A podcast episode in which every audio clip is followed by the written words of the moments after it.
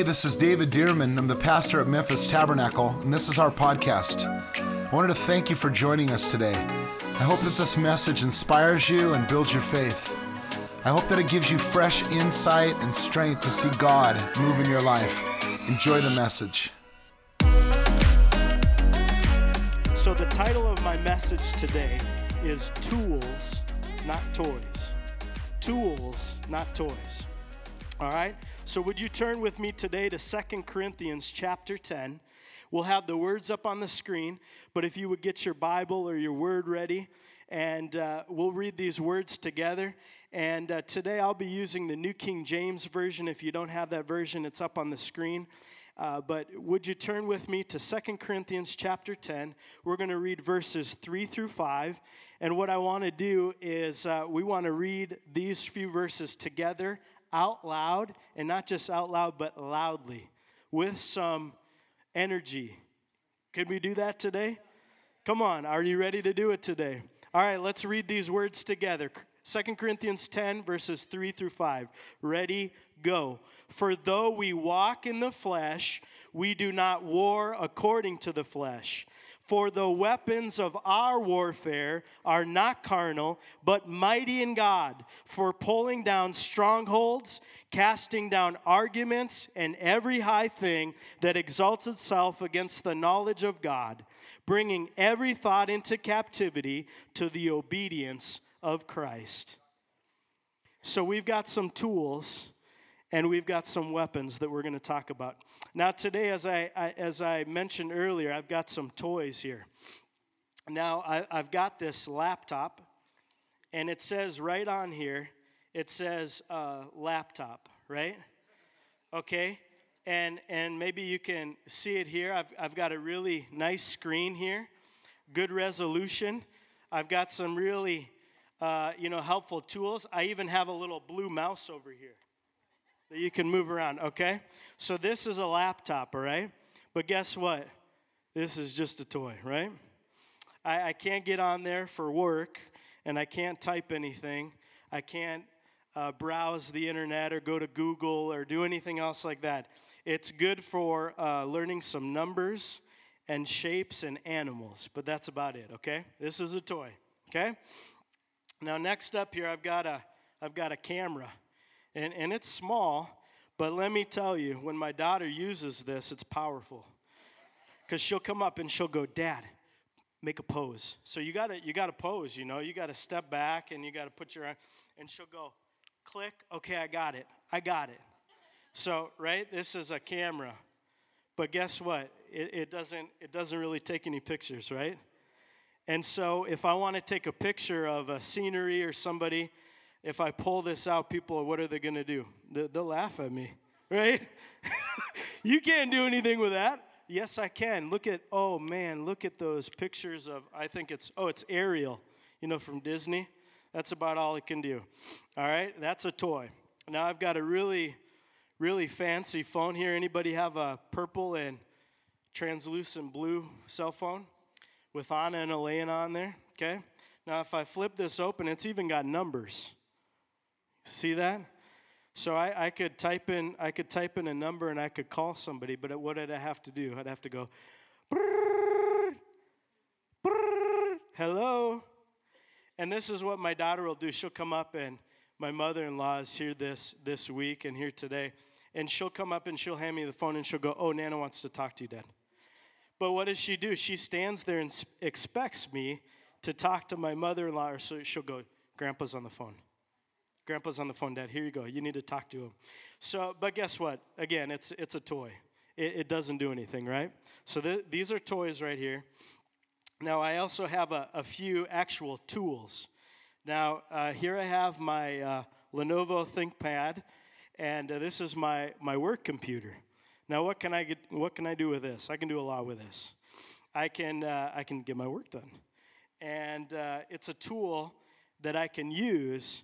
And I can do many different things with it. And this is actually my main device that I use for work.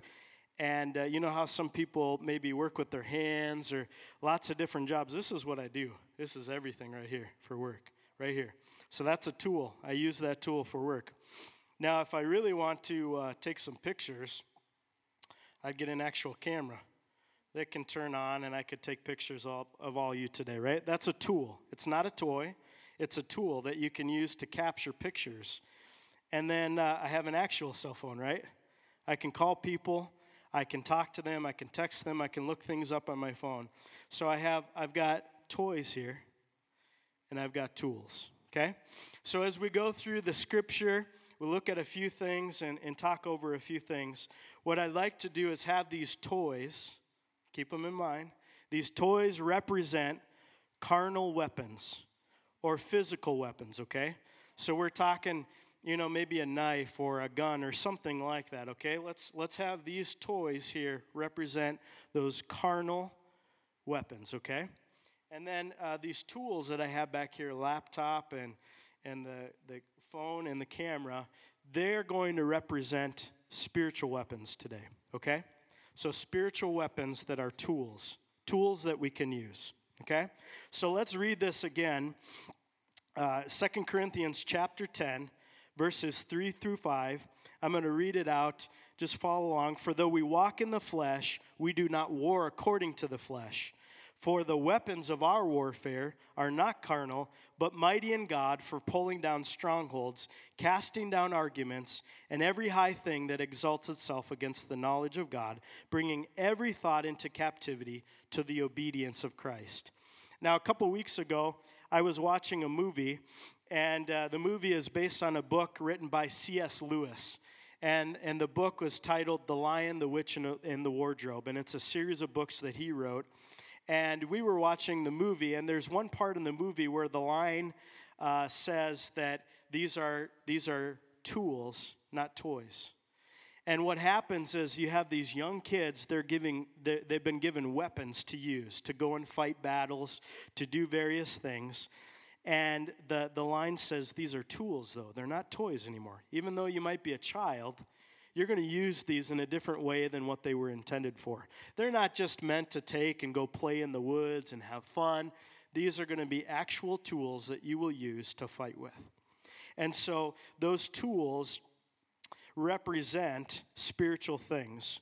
So in 2 Corinthians 10, verses 3 through 5, there are three W words that I would like to just pull out here. So it says in verse 3, for though we walk, say walk. Say it again, walk, right? In the Bible, our walk represents our life, our manner of living, and how we move, how we function. It's not just talking about physical walking, although I guess it could, but it's really talking about our life and how we live before the Lord. It is a physical thing that we're doing.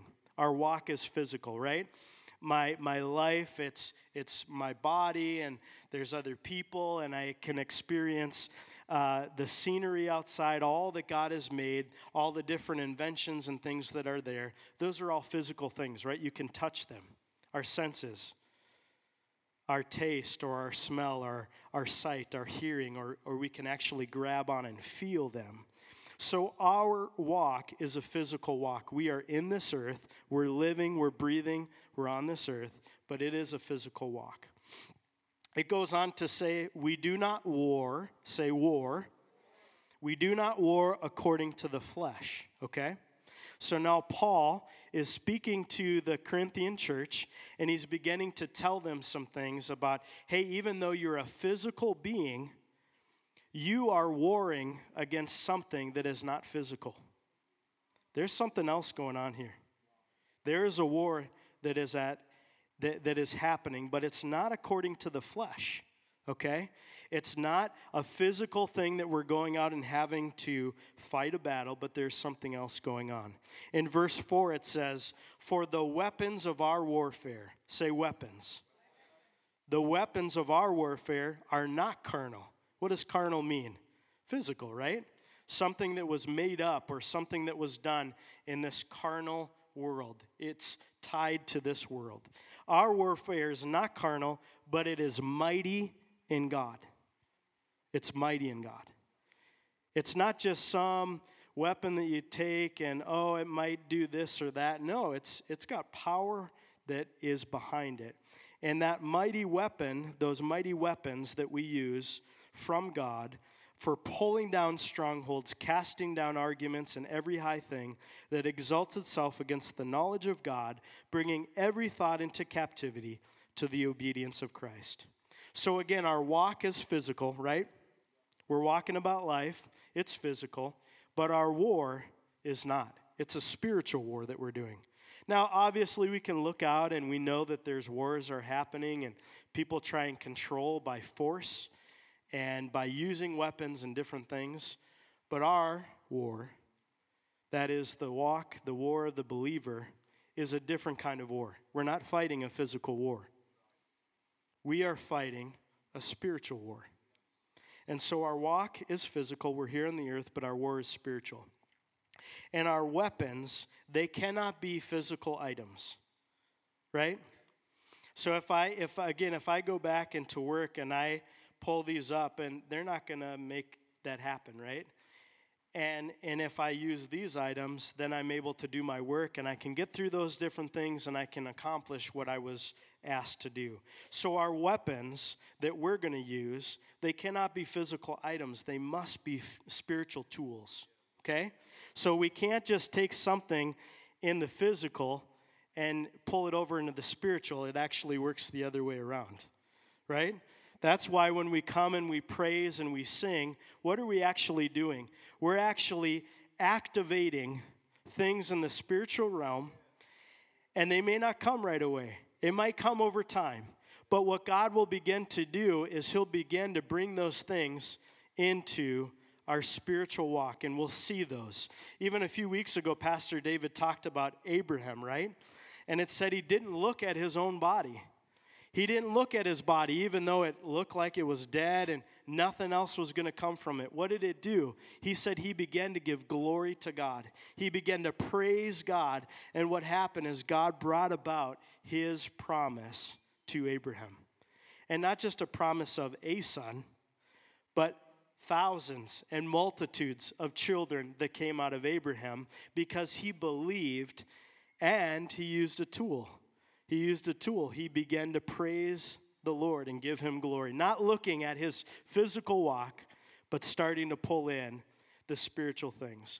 See, if we're going to go after spiritual things, we are going to have to use a different kind of tool set, something that's a little bit more sophisticated, something that looks a little different than these physical tools, right?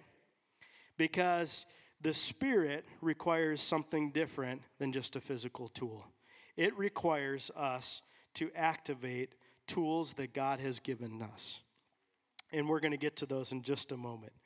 Now, for us and for Lauren and I, my wife, a number of years ago, we had been renting a place, and we really wanted to have our own home. We wanted to buy a house that we could call our own, and we went through this period of time, it was about 3 years, where we saved money, and we looked at, no joke, at least 100 houses. Now, there was a period of time back in Minnesota when we were living there that the market was so crazy. Like, you could literally go look at a house, and they go, oh, it's already gone. What do you mean it's gone? It hasn't even gone on. No, it's already sold. It was so fast. And what we could afford, we were like, we can't bring our kids into that house. We can't do it. And it wasn't that. There wasn't money to rebuild the house or do this and that just to make it livable. And so we began to pray and look to the Lord. And we had saved money. We even had enough money for what we thought would be a good down payment. But we were really limited in what we could buy. And so one of the days we were praying, and the Lord told us, take that money that you've already saved for a down payment and take it over here and pay off that debt. Now, that was the sense that we got from the Lord. As we were praying, as we were looking to the Lord and saying, Lord, how is this going to be? Because on our own, we weren't going to make it happen in the physical. There was no way it was going to happen. We were not going to make it work on our own. And so we were looking to the Lord and saying, what should we do? And he said, use that, pay off that debt. And we even asked some people. We asked our realtor. We asked the person we were working with to get a loan to buy a house. And they said, no, it's not going to make a difference. where we said, are you sure, like, if we did this? And they said, no, it's not going to make a difference. So we said, all right, Lord, what do you want us to do? Take this money and pay off that debt. And so we did. And we took that money, we paid off that debt.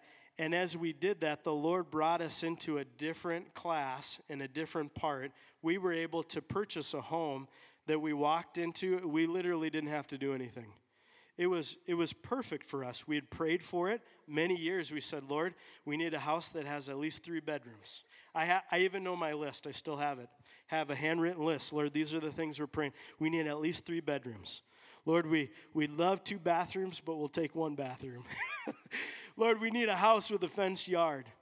We need a place that we can walk to and we don't have to do a lot of work. And he gave it to us.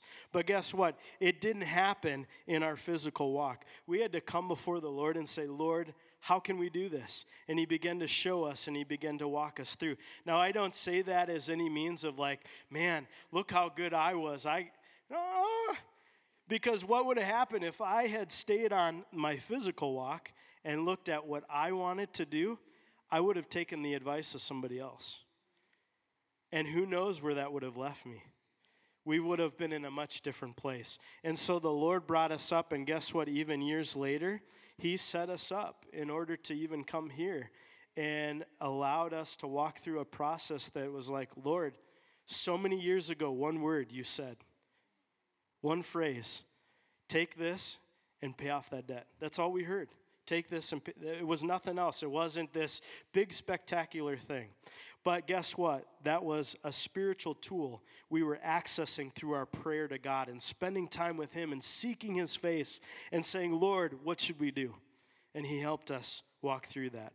Now, before moving on, I want to look at 2 Corinthians chapter 10, verses 3-5, and a couple different other translations. Do we have those? Perfect. So NIV says it this way, for though we live in the world, right? New King James says, in the flesh. This helps us to kind of bring it down. For though we live in the world, we do not wage war as the world does. The weapons we fight with are not the weapons of the world. On the contrary, what does that mean? It's different. On the contrary, they have divine power to demolish strongholds, it goes on to say. Now, in God's Word translation, it says it this way. Of course we are human, but we don't fight like humans. Of course we're humans, but we don't fight that way, right? Again, remember here these toys representing our physical tools. We got to get over and use the spiritual tools to help us fight, because even though we're humans, we don't fight like that. The weapons we use in our fight are not made by humans. Rather, they are powerful weapons from God. And I love how it says it in the Message. It says it this way. The world is unprincipled. It's dog-eat-dog out there. It brings it in, right? You can look all around in life, whether you're in a job, you're trying to do a business venture, even in school and sports, whatever. What are they trying to do? You're always trying to be better than somebody else, right? Even my own kids, I have twin boys. What are they always doing? Well, I can do that better than you can do. I could run faster than you can. I could run longer than you can do it, right? It's always back and forth. It's just innate in them. But I love how it says that. It's a dog-eat-dog out there. The world doesn't fight fair, but we don't live or fight our battles that way. Never have and never will. I like that. Never have and never will. We don't use those physical weapons. The tools of our trade aren't for marketing or manipulation, but they are for demolishing the entire massively corrupt culture. We use our powerful God tools for smashing warped philosophies, tearing down barriers erected against the truth of God, fitting every loose thought and emotion and impulse into the structure of life shaped by Christ. Our tools are ready at hand for clearing the ground of every obstruction and building lives of obedience into maturity. Right? So, what do? Our tools ain't like those tools. Our tools have to look a little different. because we have to access the spiritual realm. And it's nothing weird. Let me tell you, it's not mystical. It's nothing like that. But God has given us tools. And I have a question for you. Why do we need tools? Today, in our world, in our life, if we say we don't walk according to the flesh, we walk according to the Spirit, why would we need tools? Why do we need tools? The answer is found in 1 Peter chapter 5, verse 8. It says, "Be sober, be vigilant, because your adversary, the devil, walks about like a roaring lion, seeking whom he may devour." Now, we don't want to give him some extra praise. We don't want to give him to make him look like he's powerful or anything. That's not what we're doing, but we also have to be aware. We have to be alert. It says, be sober. What does that mean? Don't just go like, oh, everything's always good and nothing's ever going to. No, that's not true. In fact, Jesus talked about following after him includes a life of suffering. It's not going to always be easy. There's going to be times when we have to walk through things. And so for us, we have to have tools because we have an adversary. The devil and his minions, his dominion, his power, they are out to destroy you. They are out to use whatever means possible that they can use to distract you. Instead of being focused on what God says, they want to come and plant seeds of, well, I don't know if it's going to happen. I just don't know. He said it that time, but I just don't know. I just don't know. But guess what God's word said? God is not a man that he should lie. He's not a son of man that he should repent. Has he said and will he not do? Has he spoken and will he not make it good? And so what happens is the enemy, he's on the lookout. He's on the prowl. He's trying to take us down. He's trying to take us out. And many times it's in simple things. It may not be this big, well, I'm going to wipe you off the face of the earth. It might be a simple thing. It might be that the Lord said, I want you to spend more time in my word every day with me before you do anything else. And you go, oh, but I can't even open my eyes in the morning. Now, I know nobody else is like that, but I'm not a morning person, let me tell you, okay? I'm not speaking to anybody else because I know everybody just wakes up. Everybody is right away alert and ready to go. You know what? It takes work for me. It does. I'm okay admitting that. I have a problem. My name is Mark. I have a problem. I'm not a morning person. And it takes a little bit for me to get up and to get going. So it takes a little bit of work. And guess what, though? But the Lord says, hey, I need you to spend more time with me. And I look at my day and I go, well, in my work day, I've got 7-8 hours worth of meetings today. I don't have time to get even my work done, let alone be in a meeting, let alone anything else. How's that going to work? And I find out very quickly the Lord is prompting me, hey, you need to get up a little earlier. Come spend time with me. Because as we spend time with the Lord, he'll begin to do things for you. He'll begin to fight battles for you. He'll begin to unlock things that you couldn't do on your own, even unlocking things that you didn't even know were there. You might have been having an issue or with a coworker. You might have been up against a brick wall, so to speak, and you go, how can I get past this? I don't know how I'm going to get it done. Pray.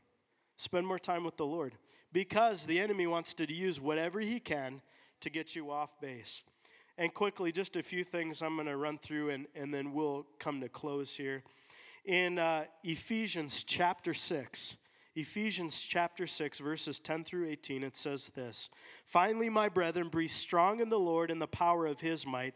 Put on the whole armor of God." Say the whole armor. Did he say put on a piece? He said put on the whole armor. Anything you can get your hand on, put that on. "For we do not wrestle against flesh and blood." That's interesting. I thought we already read that. "For we do not wrestle against flesh and blood, but against principalities, against powers, against rulers of the darkness of this age, against spiritual hosts and wickedness in the heavenly places.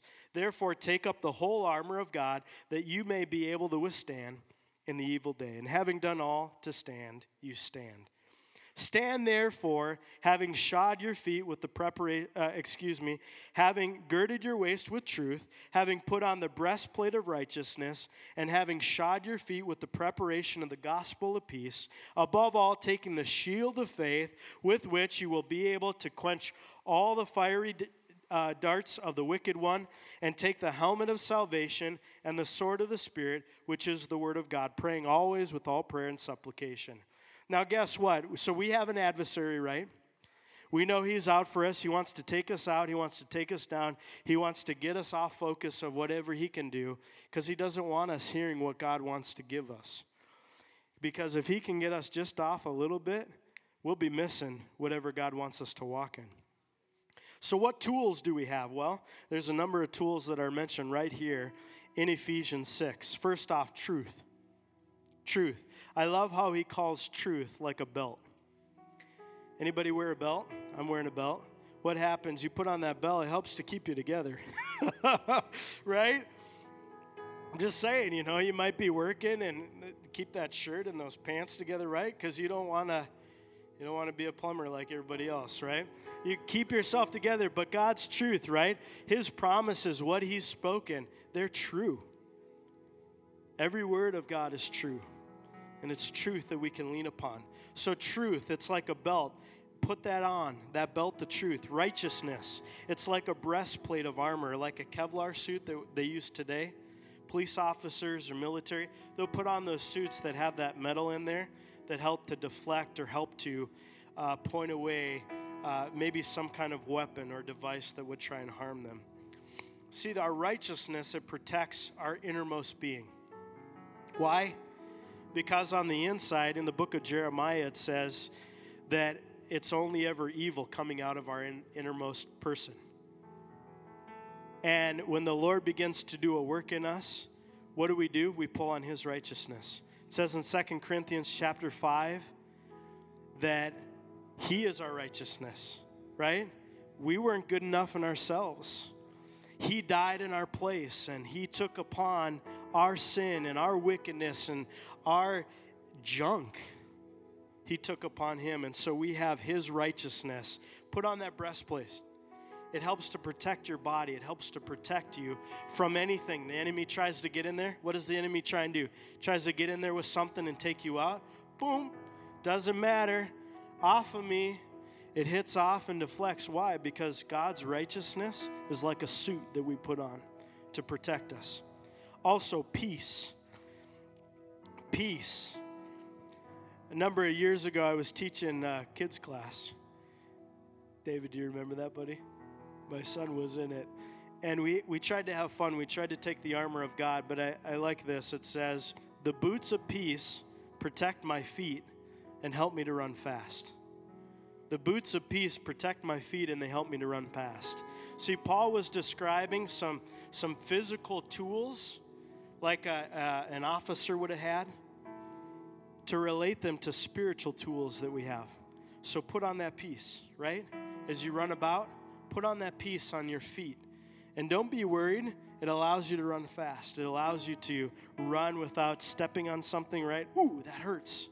Oh, that hurts. No, put on those boots of peace. They protect you and they allow you to run and run fast. Faith. It's a shield that we can use to protect ourselves when the enemy tries to throw shade at us. That shield, take it up. Take it up. Some of you today, you might be struggling in something. Something, enemy might be trying to take you down. He might be trying to throw things at you. Hey, you remember all those years ago, that thing you used to do? Hey, remember what you did that one time? What does he like to do? Those fiery darts trying to hit you, trying to take you out. Take on that shield of faith. Protect yourself.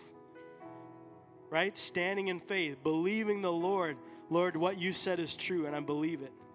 What you've given me, I take it as truth, and I stand in it.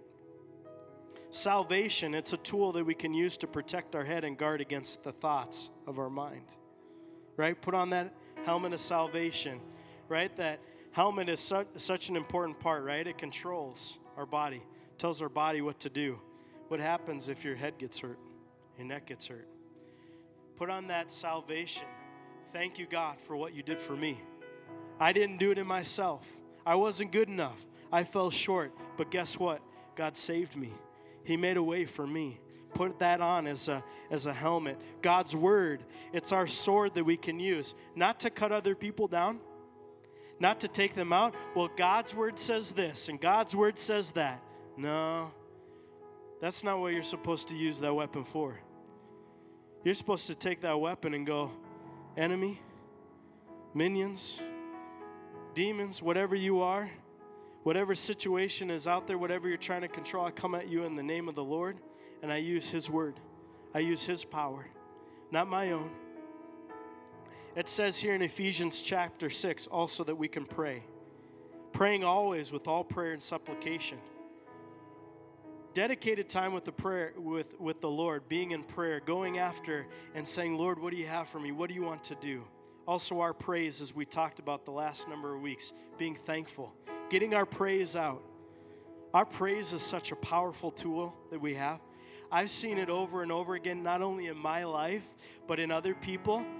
They were broken, they were hurt, they were devastated, they didn't know what to do, and they just began to praise the Lord. And the Lord did something. He'll fight your battles. He'll begin to work. And sometimes we got to just step back and say, I'm not going to try and do it on my own anymore. Lord, I praise you. I thank you that you have the answer. I thank you that you will do the work. Also, it says right there in Ephesians chapter 6 that our supplication in the Spirit, a tool that we have is our heavenly language, singing and praying in the Spirit.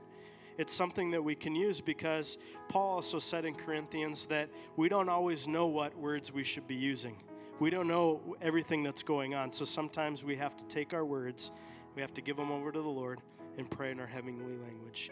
One thing that we can't forget either, another tool that we have, each other. Each other. We can't do life alone. We just can't. I can't do it on my own. You know why? Because there'll be times where I'm discouraged. I need somebody to pick me up.